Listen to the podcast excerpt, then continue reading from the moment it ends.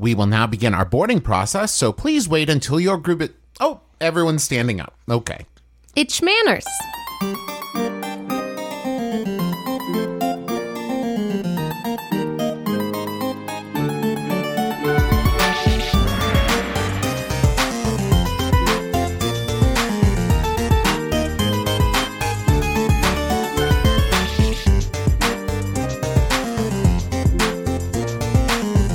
Internet. I'm your husband host, Travis McElroy. And I'm your wife host, Teresa McElroy. You're listening to Schmanners. It's extraordinary etiquette. For ordinary occasions. Hello, my dove. Hi, dear. How are you? Doing all right. How are you doing? I'm doing fine. Okay. Oh, just fine. Just fine. Everything's fine. Every day is a party, and I don't ever want to stop. Great. I'm also tired all the time. um... And listen, I think I'm the first parent to ever have this problem, but my kid keeps asking why, why, why, why, why, why, why, why, why, why, why, why, why, why, why, why, why. It's a lot. It's a lot. Yeah. A lot's going on. Hey, let's have some escapism. Let's let's get on a plane. Let's go somewhere. How about Fiji? Okay, okay, sure. Um, I know nothing about Fiji, except I believe that's where the water comes from. Uh, let me ask you this. Let me ask you this, Teresa. Mm-hmm. How do you feel about airports? Um. And has your time with me changed how you feel about them? Yes and no. Okay. Uh, I didn't travel very much before I met you. Yes. Um, I had maybe been on an airplane two or three times before we started our, our tour lifestyle together. Um, and... It, it, going traveling traveling in like the the big sense has always been stressful for me. Yeah. Um but it, it definitely helps to have someone like you who likes to make a plan and be prepared and, you know, like have things scheduled out to to really put a lot of my anxieties at ease. Yeah, that's the thing. It's like I'm not I'm not always the person who's like I'm going to do all the research and be fully prepared. But when it comes to, like, planning events, be it travel or parties or whatever, I am that person. Yes. You know what I mean? And so, like, between live show tours and conventions and, like, going places to do, you know, different performances or filming or something like that, I travel a lot. I fly a lot. And I've gotten very good at it. And I've gotten very good at airport, at airporting. And the number one thing... that I think we will probably keep touching back, at least from me, my my kind of philosophy on it, is that I do not believe airport, uh, or in many ways airplane, is included in the vacation or trip or where, that it is right, the last. Yeah. It's the last step here on Earth yeah, before it's the, last, the vacation like, begins. Kind of zone of like, like dead drop almost of just like waiting for the fun thing. That, and I don't think that was always true. We, we've done a, we did an episode uh, where we talked about like car travel, airplane travel, boat travel, and train travel, right? So we talked right. about on the airplane itself, right? And listen, I, anyone who's been on a plane in the last twenty years will not be surprised to learn, unless you're doing like United Air Emirates and you're paying like ten thousand dollars for a seat, airplanes aren't comfortable. They're not right. like... Great. It's a mode of conveyance. Right. That's not especially comfortable. It's not the luxury there. It's not like the like bar in the sky. Yeah. Enjoy your T-bone steak. Although, I'm going to talk about that. The, okay, please. Um, so it makes it makes sense that these giant metal birds we call airplanes. Yes, these sky birds need need a place to nest, right? Yeah. Um, and that place is the airport. Um, quickly, going back into some aviation history, the first takeoff was in Kitty Hawk, North Carolina, by those handsome devils. Yes. This is uh, one of the things I really love being here in Ohio, is that even though the first flight happened in Kitty Hawk, so North Carolina, their, I believe, state slogan or whatever the slogan is on their uh, license plate says first in flight. Mm-hmm. The Ohio ones say birthplace of flight. Birthplace of aviation. That's I it. Thought. Birthplace of aviation. It's because, like, well, they had the idea here, though, so. Because the Wright brothers were born uh, in Ohio. Yeah. Uh, but the flight took place in nineteen oh three.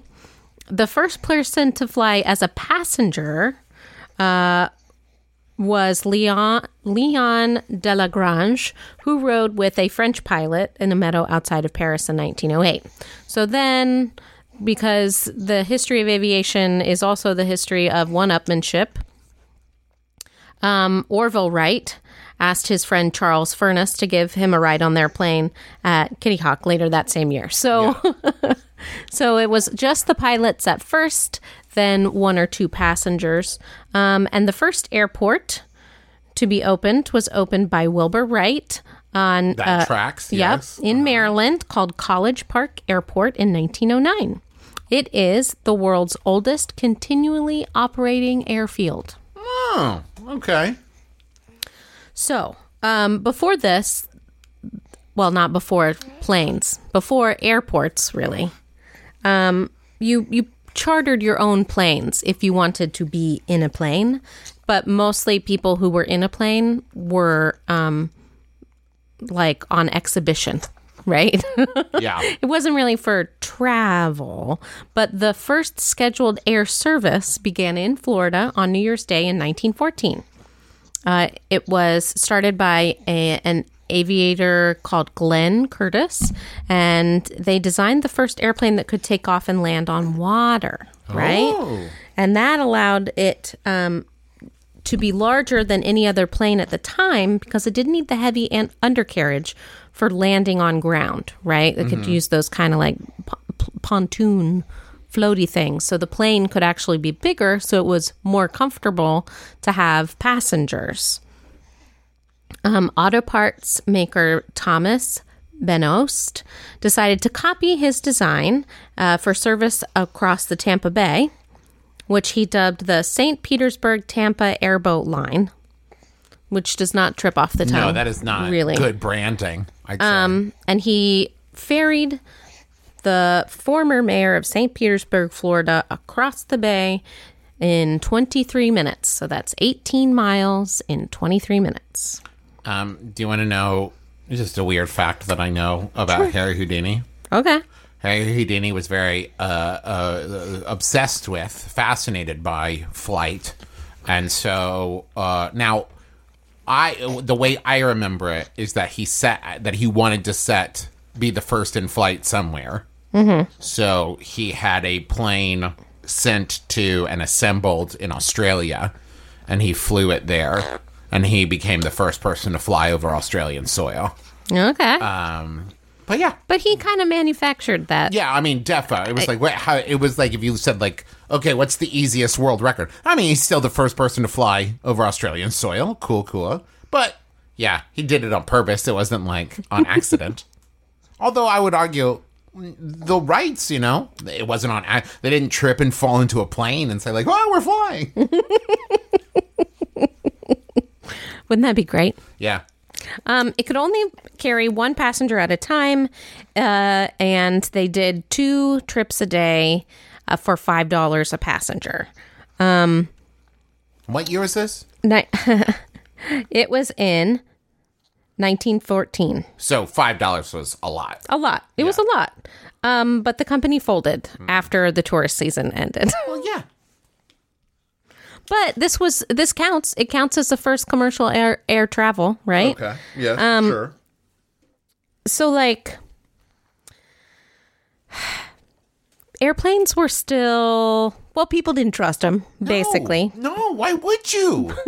Why would you at that point? It doesn't it doesn't make sense that the whole thing would work, right? Right, yes. Here's the thing. Here we are, twenty twenty. I have, uh, let me be clear, I have no qualms getting onto a plane and flying anywhere, right? We've flown over the ocean. We've flown cross-country. We've flown so many times. I have no problem with it. I, because I've done the research, as we discussed earlier, and I mm-hmm. know that comparatively, it is far safer than, like, car travel or whatever, and we get into those all the time. But in nineteen fourteen, yeah. There's no way. I'd be like, yeah, put me on that thing. We just figured out how to do it. Send me up there, yeah. right? Like, so, it's, it's like if we invented teleportation it's going to be a while before I get in it. You yeah. know that, right? Like, what's there's a, a scene in like Star Trek Discovery or something. What's the one that takes place at the beginning? Uh, pre, Enterprise. No, yes. Pre, right? pre the first series. I think it's just called Enterprise. Enterprise, yeah. Where they're like, I'm not getting in that, tele- that the what is it? The transporter yeah. thing. The, yeah. The beam me up. Yeah. Um. Okay, so between the twenties and fifties, really the, uh, like every aviation stunt made news, like yes. you know, Amelia Earhart and uh Charles Lindbergh and you know all that kind of stuff, but people weren't using it for travel, they were using it for war. Well, yeah, I mean, we, we've talked about this, I think, on this show before, is a lot of times the things that we now use like day to day in our lives were first invented for military or perfected through military purposes, you know, stuff right. like G P S and, you know, satellite radio and all that stuff. All that stuff. Um, so the dogfights of World War One and World War Two pushed airplane knowledge and design. Yeah. Um, you had Howard Hughes out there trying to make a buck on stuff. Is that right? I'm I'm confused how much of it is true, what I know about Howard Hughes, and how much is based off of both his uh, portrayal in The Aviator, but if I'm being honest, more like The Rocketeer. And The Rocketeer, that's basically everything I know about Howard Hughes. At this point, planes are not just like one-person fighters anymore. We get into big cargo jets, mm-hmm. um, you know, the, the whole like parachuting deal out of big planes and stuff like that. Um, so after a World War Two, into the fifties here. This is when we enter the golden age of airplane travel. This is where we see it as more like a lounge in the sky, right? Exactly. And, like, everybody's wearing suits and dresses and smoking up a storm and mm-hmm. having cocktail after cocktail after cocktail after cocktail. But it wasn't very accessible. Yeah. It was still really, really expensive. For example, um, you would pay forty percent more for a ticket than you would today. Uh, so a flight from Chicago to Phoenix on T W A would cost you one hundred thirty-eight dollars round trip in nineteen fifty-one. Okay. So we adjust that for inflation, and that's one thousand one hundred sixty-eight dollars for a four-hour flight. Oh, wow. Yeah. Huh. Okay. Um. So, to be fair, though, I, I, I mean, I, okay, here's what I will say. Like, not only adjusted for inflation, because I was about to say, like, there are some, like, first class, t- if you waited too long and blah, blah, blah. But even then, if you compare the amount of luxury that they offered at that time and comfort, right, mm-hmm. that was still, like, you were getting more for your buck than you did. I don't know. I feel two ways about it, right? Because, like, yeah, that's definitely not accessible, especially when we're talking about, like, the f- post-war, you know, fifties. There wasn't a lot of, like, cash floating around or whatever. So let's take this kind of luxury and and put it up against the the advancements in in technology. Right. So you could waltz right up to your plane about half an hour beforehand. Nowadays, to go through things like security and ticketing, it takes about two to three hours sometimes. Mm-hmm. Flying coach would have been more like business class today. Lots of leg room, um, lots of amenities. In fact, there were far more staff on the airplane than there are today, um, so that you could count on fast service. Uh, also, in-flight meals and things like that were were a lot more like, so they were served in courses. We've talked about it before, but there's a show called Supersizers Go, yes, which uh, they do an episode uh, that includes, I th- want to say it's like the seventies or something. Mm-hmm. Yeah, there's an episode, episode that includes like, if you were on an airplane, then this is what the meal would have been, and it is like incredible. You know, it's like lamb shanks and champagne and like foie gras. Yeah, it's incredible. Um, and you know, cigars, of course, because you could still smoke. Yeah. Um, and not only that, but like, it was it, they used top designers. Yeah. They had it. It was a luxury experience, and it was billed as such. Yeah, like I said, I mean, I wasn't joking. If you look at the photos and designs and stuff, it's like a lounge. You know, it's like yeah. couches and tables and everything. It was. It was not. It was not what we think of now. Of like, here's, you know, a hundred rows of three seats. Mm-hmm. And it's like, you know, we talked at the beginning of the episode of it was like, the plane is now like get you there, right? Exactly. Uh, to compare it, right now it's like the plane is like a car, right? Mm-hmm. Where it used to be like a tour bus, and it was like, you know, here's the couch and here's the lounge and we got T Vs and you could sleep here in the bed, right? Right. And now it's just like, nope, point A to point B. Your vacation starts when you get there. Mm-hmm. And I think it's because my guess, if I can pause it, maybe we'll get to this. But as we began to rely on airplanes more and more for travel, it became less and less of a luxury, right? And airlines realized, like, we don't have to provide the same luxury. People have to use these planes. And so we can cut back on this luxury and people will still pay to use it. Ah, uh, consumerism. Oh, yeah. Ah, uh, the, uh, the, what is that? Not socialism. Uh, it's, uh... Uh, capitalism. Capitalism. Oh, we got there. Because My brain you, is melting. If you think about it, right, when we're talking about the seventies, yes. It wasn't like, you, there was no like, I work remotely. You mm-hmm. didn't work from home, right? You didn't travel the, the same way, right? Where it's now, it's like, well, you know, I work online, but sometimes I have to fly in for the thing and I couldn't remotely try. Like, right. It's it's a much different landscape now than it was, you know, in nineteen I'm not telling anything and nobody already knew, but... The world's so, changed. What I'm saying is in fifty changed. years, the world's changed. Uh, so the airport specifically um, was part of this experience. And like I said, was uh, intricately designed and beautiful, and but boring. Yeah. Pretty boring. Probably there was one, maybe not even like sit-down restaurant. It's yeah. kind of like a cafeteria-style deal and like a newsstand. Yeah. But that didn't stop people from dressing in their Sunday best yeah. to uh, to board their plane or to um, pick up other passengers or whatever. Um, so, I mean, if you think about all of the images in like Catch Me If You Can, another yes. airport aviation movie, there wasn't really, there's not really to talk about anything like etiquette at an airport, because you didn't really you didn't really do anything. Well, it was, not that. Yeah. Once yeah. again, well, because that was the thing is airports had to change. The more it was like, well, we're going to go and we got to wait two hours for our flight now, as opposed to like literally the airport being point A to point B. Of like I, that's the second time I use that phrase in ten minutes. How late is it?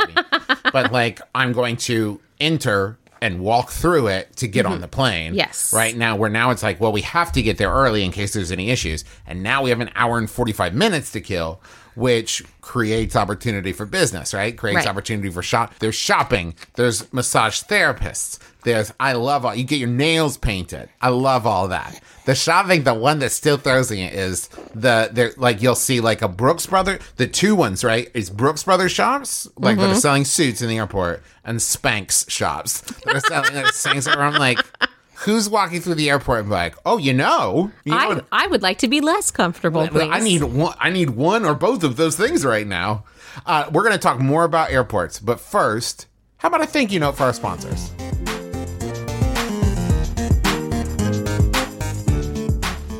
We want to send a thank you note to our sponsor, DoorDash. Uh, DoorDash is the app that brings you food you're craving right now, right to your door. And I would argue it's more important than ever right now. They continue supporting restaurants in your community safely. There are thousands of restaurants open for delivery on DoorDash that need your patronage now more than ever. Support your favorite restaurants on DoorDash. Ordering is easy. Open the DoorDash app, choose what you want to eat, and your food will be left safely outside your door with the new contactless delivery drop-off setting. Many of your favorite local restaurants are still open for delivery. Just open the DoorDash app, select your favorite local restaurant, and your food will be left at your door. Right now, our listeners can get five dollars off their first order of fifteen dollars or more and zero delivery fees for their first month when you download the DoorDash app and enter code Schmanners. That's five dollars off your first order and zero delivery fees for a month when you download the DoorDash app in the App Store and enter code Schmanners. Don't forget that Schmanners for five dollars off your first order with DoorDash. We're also sponsored in part this week by Quip. Quip, makers of the Quip electric toothbrush, wants you to know that no matter what brand you use, if you have good habits, you are good. We love Quip here in this house. Brushing our teeth is so important. Good oral health is so important. And listen, not just brushing, flossing too. And frankly, I think that good oral hygiene becomes easier when the toothpaste tastes amazing. And frankly, Quip makes my favorite toothpaste. So make sure you check it out, because Quip, okay, let me tell you all the amazing things about Quip. They uh, have a built-in timer in their toothbrushes that lets you know when you have finished brushing for the appropriate two minutes at a time. And it has uh, little pulses to let you know when to switch to the different sections of your mouth, so you get a good, all over, full, and even clean. And the floss comes like pre-portioned, so you know you're using enough, not too much, not too little, just the perfect amount. And the vibrations in the toothbrush are gentle, so it doesn't feel like it's rattling the teeth out of your head. And plus, Quip delivers fresh brush heads, floss, and toothpaste every three months with free shipping. So go to getquip.com slash Schmanners right now for your first refill free. That's G-E-T-Q-U-I-P dot com slash Schmanners. Quip, the good habits company. Hey, you've reached Doctor Game Show. Leave your message after the beep. Hello, this is Steve from Albany talking about my favorite podcast, Doctor Game Show. Doctor Game Show is a show where listeners submit their crazy ideas for game shows, and the two hosts have to play them, and they often bring in celebrities and small children to share in the pain and hilarity. At first, it might seem like Joe Firestone has a contentious relationship with listeners, but that is only mostly true. She actually really respects us. It's a lot like Lethal Weapon, where Joe is like, oh, listeners, you're all loose cannons. You're out of control. And we're like, no, Firestone, you're too by the book. You've forgotten what it's like out there. And that's why I love the show. Listen to Doctor Game Show on Maximum Fun. New episodes every other Wednesday. All right, Adam. Uh, Maximum Fun wants us to record like a promo to tell people that they should listen to The Greatest Generation. You want to do that? No, I am tired of all the extra work. I just wanted to talk about Star Trek with my friend. I, I think it, it would be good to like try and get some new listeners by appealing to the audiences of other shows. Like this, this will only take a minute or two. It could be good for us. We sit down for an hour every week and talk about a Star Trek episode and make a bunch of idiotic fart jokes about it. It's embarrassing. If it got out that we made this show, I think it would make us unemployable. Adam, I have bad news for you. We have tens of thousands of listeners at Maximum Fun dot org. Oh my God. I think I'm going to throw up. The Greatest Generation, a Star Trek podcast by a couple of guys who are a little bit embarrassed to have a Star Trek podcast. Every Monday on Maximum Fun dot org. I'm really going to be sick. Okay, we're back. Let's talk more about airports. Yes. Well, we've we've covered a lot of the glitz and glamour. Um, now let's talk about the gritty underbelly. Well, I mean, we talked about smoking. So if okay. you had asthma, yeah. it was basically a um, a tube of smoke going through the sky. But yeah, that sounds bad. That's unpleasant. The airports also, you were allowed to smoke. So that those those uh, empty buildings with hardly anything to do to get away from it were full of smoke as well. I bet. After, because you got to think about, right, air, the air is contained in an airplane, right, pressurized, mm-hmm. right? Mm-hmm. And so then people smoking for like a four or five or like transatlantic flight, right? I bet that upholstery stank to no end. It oh, just yeah. like, sucked in. I bet people got off of it smelling like they had just been like, I don't know, rolling around in embers. Like, they had to smell terrible, right? Exactly. Um, and they didn't have, like, air conditioners. No. Uh, okay. People would walk around willy-nilly, get on and off the plane without telling people, leave their bags places. Um, there weren't really security measures, and so bomb threats happened and things like that. Um, planes I, uh, themselves were very hazardous at the time. Yo.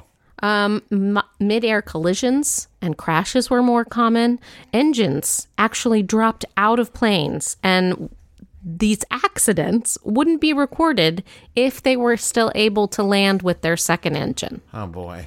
That's oh boy. very, very scary. And the the biggest part is the design of the plane was not, didn't factor in the um the kind of like G-force that would happen during turbulence.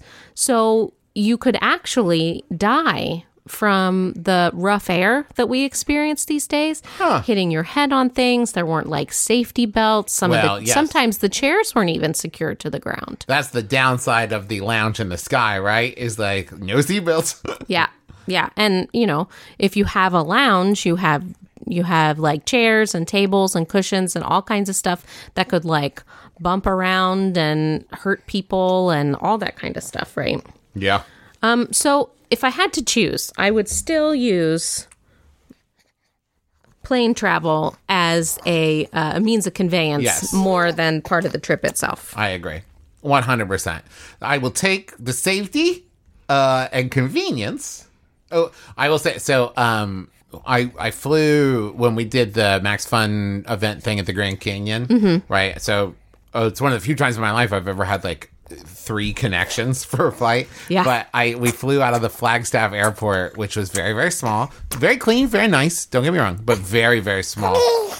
And like the bathrooms, the only bathrooms were on the outside of security. Oh. So like if you went through T S A, uh, which was like just one, you know, X-ray and one person, and you needed to go to the restroom, you would have to go back out, use the restroom, and then come back through oh, T S A again. Oh, wow. Yeah. What a hassle. And so that's the kind of thing of like, that, that airport is clearly a leftover from before time, uh, before the increased T S A measures.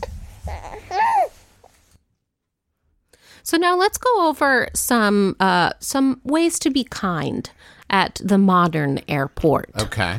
Um, first of all, if you're in any sort of line like security or ticketing, have what you need in your hand, ready to go, uh, and, you know, ready to find in your bag. This is, this. Let me tell you, folks, security lines, this is where I shine, right? This is one of my, uh, this is one of my airport strong suits. Here's what you need. You need a jacket, right? Or your backpack or whatever your carry-on bag is. And know, like, when I get up there, as I'm walking through the line, I'm taking my phone out of my pocket. I'm putting it in the bag. I'm taking my wallet out of my pocket. I'm getting my I D and my boarding pass out, and I'm putting it in the bag. Exactly. I'm taking my belt off, and I'm putting it. You're doing it as you're moving up there instead of waiting until you get there, and now you're doing it, and everyone's waiting behind you.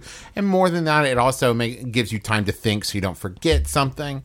And let me just say this as a P S A, and I shouldn't have to, because it's been nineteen years since nine eleven, but I'll go ahead and say it now. You can't bring liquids through the T S A security checkpoint. Yeah. And I still, like within the last six months, have seen people stopped with, I saw somebody like a year ago. Now, there are always accidents. This person had a cooler, like a little, you know, soft-sided cooler, like a lunchbox, filled with like eight many bottles of water, and they couldn't understand why they weren't allowed to bring that on. Oh. So, so, here, let me just tell you, as the person who may someday be stuck behind you, you can't bring liquids. If you make a mistake and you accidentally leave a bottle of water in your bag, I've done that. That's fine. But I also saw somebody try to bring through like a gallon jug of water, who was like, what? This is not okay? Uh, no. No. No, it's not. Um, also, you know, I know you're exhausted. Maybe you've been traveling all night. Try and, you know, be nice. It's a lot easier to, uh, we say, catch flies with honey than with vinegar. So if you want a pleasant experience, be pleasant to others. Yes. Um, know how much your bag weighs. And if it's overweight, you need to be prepared to pay for it. Yes. Uh, because that is something that pretty much every airline does now. I mean, it's not a surprise that if you're over whatever the weight limit is, you're going to have to pay extra. Uh, don't talk on the phone while you're in line for things. Uh, it makes it so that it's confusing who's talking to who, but also it, it's distracting. And like you said, if you're in line for security, perhaps preparing yourself to go through is the way that everybody gets through faster. Uh, here's another P S A as someone who travels a lot. Uh, coming up in, I think, October, there is now going to be like a federally standardized I D that you need to move through security, that you can't just do, not just any uh, driver's license will work. You have to like update your driver's license. Or bring your passport. Or bring your passport. So uh, if you are unsure as to whether you have said updated uh, I D, make sure that you check. Make sure that you go onto, you know, a T S A website and make sure. Um, and then uh, make sure that you don't have to unpack at your gate to find something. Like you said, Travis, it's such a great idea to have that little backpack or that jacket with all the pockets and everything. Like, bring everything that you want on your person so that you don't have to, like, show all of your your luggage off.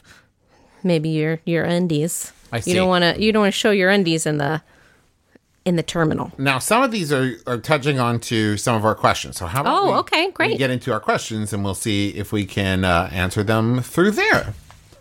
Uh, it's loading now, which is why it's taking me a second, and I'm pretending to be tight. It's totally seamless. Here we go. This is from Danielle. What is the most appropriate time when it comes to taking my shoes off while going through the T S A security? I don't want to hold up the line, but I also don't want to bring everyone on an uncalled uh, trip to Sock City. So I'm going to say after they check your um, your boarding pass and your I D, that's when you can take your shoes off. But what you can do is be prepared with slip-on shoes. Yes. Or uh, have your shoes already untied if that's the thing, um, so that it's it's as seamless as possible. Uh, that I think that is one of the things you can't prepare for in line. And I will also say this, if you travel frequently like I do and you are able to become T S A pre-check, you really should. It, it, you don't have to take oh, yeah, your shoes right. off. Oh, yeah, that's right. You don't or, have to take your shoes or your jacket off. Yeah, you don't have to take laptops out of your bag or whatever. And I know not everyone can get qualified, but if you are able to, I highly recommend that. Um, Honeybee asks, is it weird to bring sweets as a gift to the crew in hopes of getting favorable treatment? Absolutely not weird. We do it all yeah. the time. We started doing it when we first started traveling with B B, and now I just do it whether I'm with B B or not, because it's like, one, it makes them happy, you know, and two, you know, maybe I get a complimentary drink or they're just extra nice to me or whatever, you know. Yeah, a, a little treat can go a long way. And, you know, the thing is with complimentary treatment, there's not a ton of options to get, like, complimentary treatment, but it's nice, you know? It makes My them favorite feel nice. thing that, that happens when we travel with children and we give uh, chocolates is usually what we give. Yeah. Um, the best thing that they can do for me is come and stand by the row where the child is sitting and say very loudly, "What a great kid. So well, so well behaved. behaved. So yep. quiet. Look at her there." It just makes us feel nice and keeps people from scowling. Yeah. And the best part is I've seen this on several flights. It's like they all talk to each other and they know yeah. what to do. And they make me happy. uh, this question is from Ame. Is there, or Amy, one of those two, is there an appropriate way to nap slash sleep while waiting for your flight in the airport? I think that it's about space, yeah. right? Um, if there is an empty terminal, uh, go for it. Especially uh, if you have, like, been traveling all night and all that stuff, but you do need to keep yourself contained. Yes. Don't spread your luggage out. Don't, like, lie on the middle of a walkway. Don't stretch across two rows. Don't stretch thing, across yeah. two rows, things like that. People need to get around you. But if there's a bench and you want to lay down on the bench in an empty terminal, that that's fine. Uh, make sure that all of your belongings are attached to you so Correct. that your stuff doesn't get stolen. We mm-hmm. would hate for that. that happening. In general, that's a thing too of, like, I still see people, like, plug in a computer or whatever and walk away. Walk away. Don't do, do that. Do not do this thing. Like, you should always be able to see the thing, or at the very least see the thing, if not, like, still have possession of it. Right? Exactly. Uh, so I think that sleeping is fine as long as you, you think about traffic patterns, people getting around you, keeping control of your stuff and not taking up too much space if space is limited. And make sure you set an alarm for yourself yeah. or mm-hmm. something like that. You would that. hate to miss your flight. Yeah, I hate to miss your flight. I have before because uh, I I can't remember why I was worried about it, but I wrote a note that I left next to myself that said, like, I have set an alarm. Do not worry about me. Because I think somebody like, oh, I remember what it was, is I was... I was at a gate way early and another flight was taking off before mine. Oh, okay. And I was like, I don't want people to think I'm missing this flight. My flight's not for another hour after that. So okay. I put a little note out. I actually slept in the corner of a, uh, a, a terminal in LaGuardia Airport overnight. Yeah. When my flight was canceled. uh, because obviously I was in New York and I didn't have anywhere to stay, didn't have money to get back on the train. So I slept on the floor of LaGuardia. It was very smelly. Baby Dot has joined us, or she's been here the whole time. You might have heard her. You might have heard her. Um, Miriam asks, if you see a celebrity at an airport, should you talk to them? Airports feel like a no-go for interacting with anybody, but then again, if I saw someone I was a fan of, I feel like I'd have to say hi. Uh, I think context is very important. If you see them, like, rushing through, mm-hmm. right? But if they're, like, grabbing a coffee or something and you're in line behind them and you just want to say, this goes back to, I think we talked about on this show before, but, you know, quick and just want to say I'm a big fan. It's a pleasure to meet you. Have a great trip, right? Yeah. Don't, like... I, I I will say people have talked to me in airports a lot, and I love it. I mean, I love getting But nobody has, like, crossed the entire airport running after you yes. or things like that. So I think that it's about proximity as well. Yeah. So, like, if you see them sitting somewhere, obviously relaxing, maybe as you're walking by, say, hey, I really enjoyed your last film. Right. And then that's it. But if you see them running to catch a flight, don't try to stop them to get mm-hmm. there. You know, it's all context. Um, let's see. Um, how do you deal with your luggage when you need to go to the restroom? Oh, yeah. So this is uh, from at Hope Float. Yes, this is tough. We got to take it with you. I mean, you, you like maybe, maybe if you have like had a conversation, if you're, I, I assume you're not with somebody, right? If right. Because if you're not traveling alone, you can leave it with the other person and take the bathroom time in shifts. Yes. But I'm going to assume you're not traveling with someone and someone's just like, I, I, I, there is, I could see a pathway through, like, I've had a conversation, I've had some kind of interaction with this other person at the gate, and I might say, like, hey, could you keep an eye on this for me for a second while I went to the restroom, right? But that's a very specialized yeah. circumstance. I mostly would just take it with me. At the very least, you could set it, like, under the counter while you go and use the the uh, stall if you want to. But this is why my carry-on, I check just about everything. Yeah, I do too. Um, I mean, since I met you. Well, that's the thing is I travel a lot, so I do the, I only ever fly one airline, and I'm on their loyalty program, so that way I can build up into, you know, different levels so that I get free checked bags.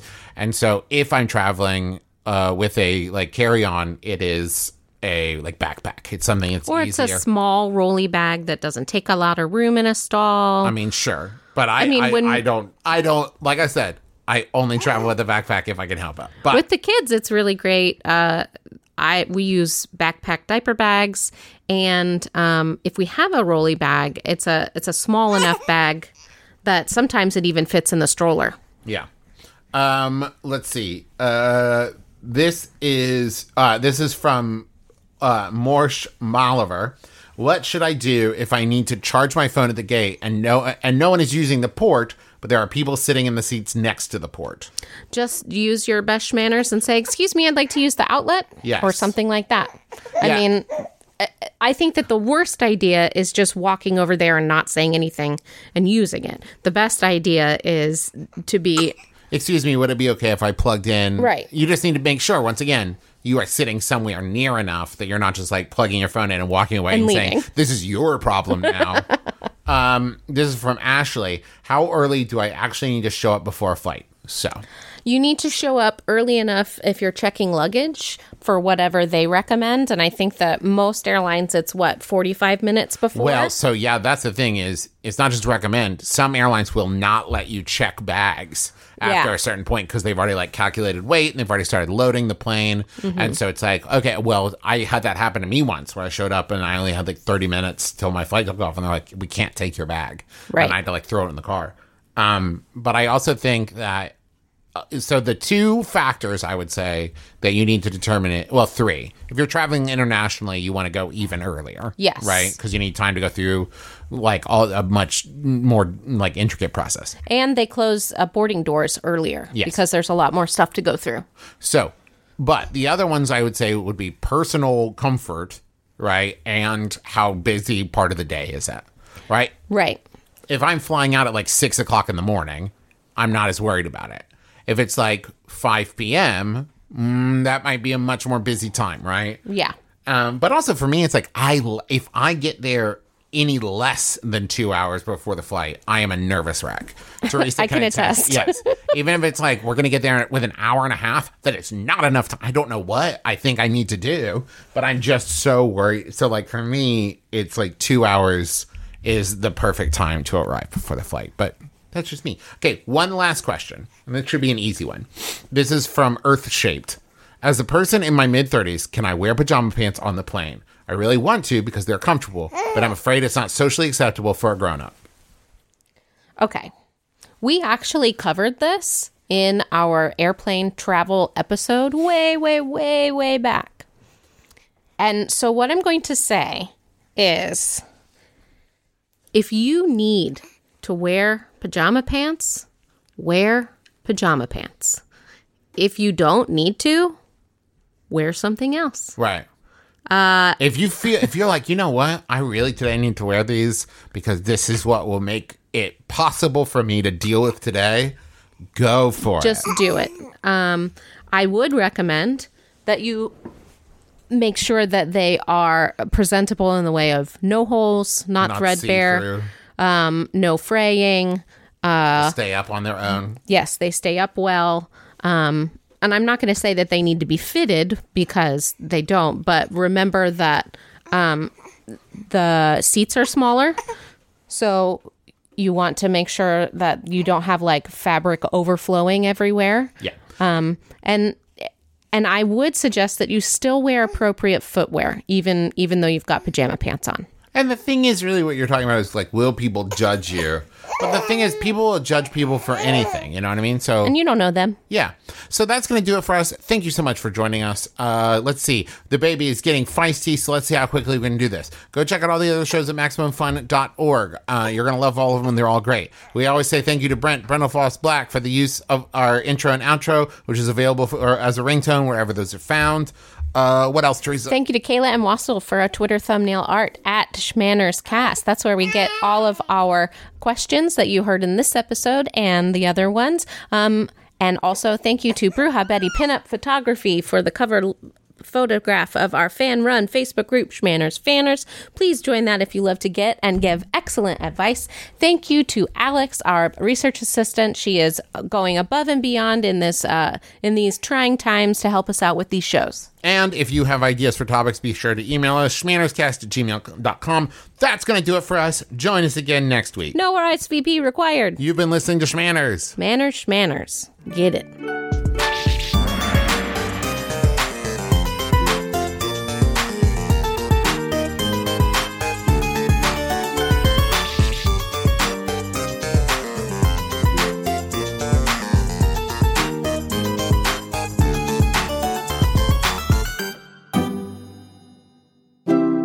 Maximum Fun dot org. Comedy and culture. Artist owned. Listener supported.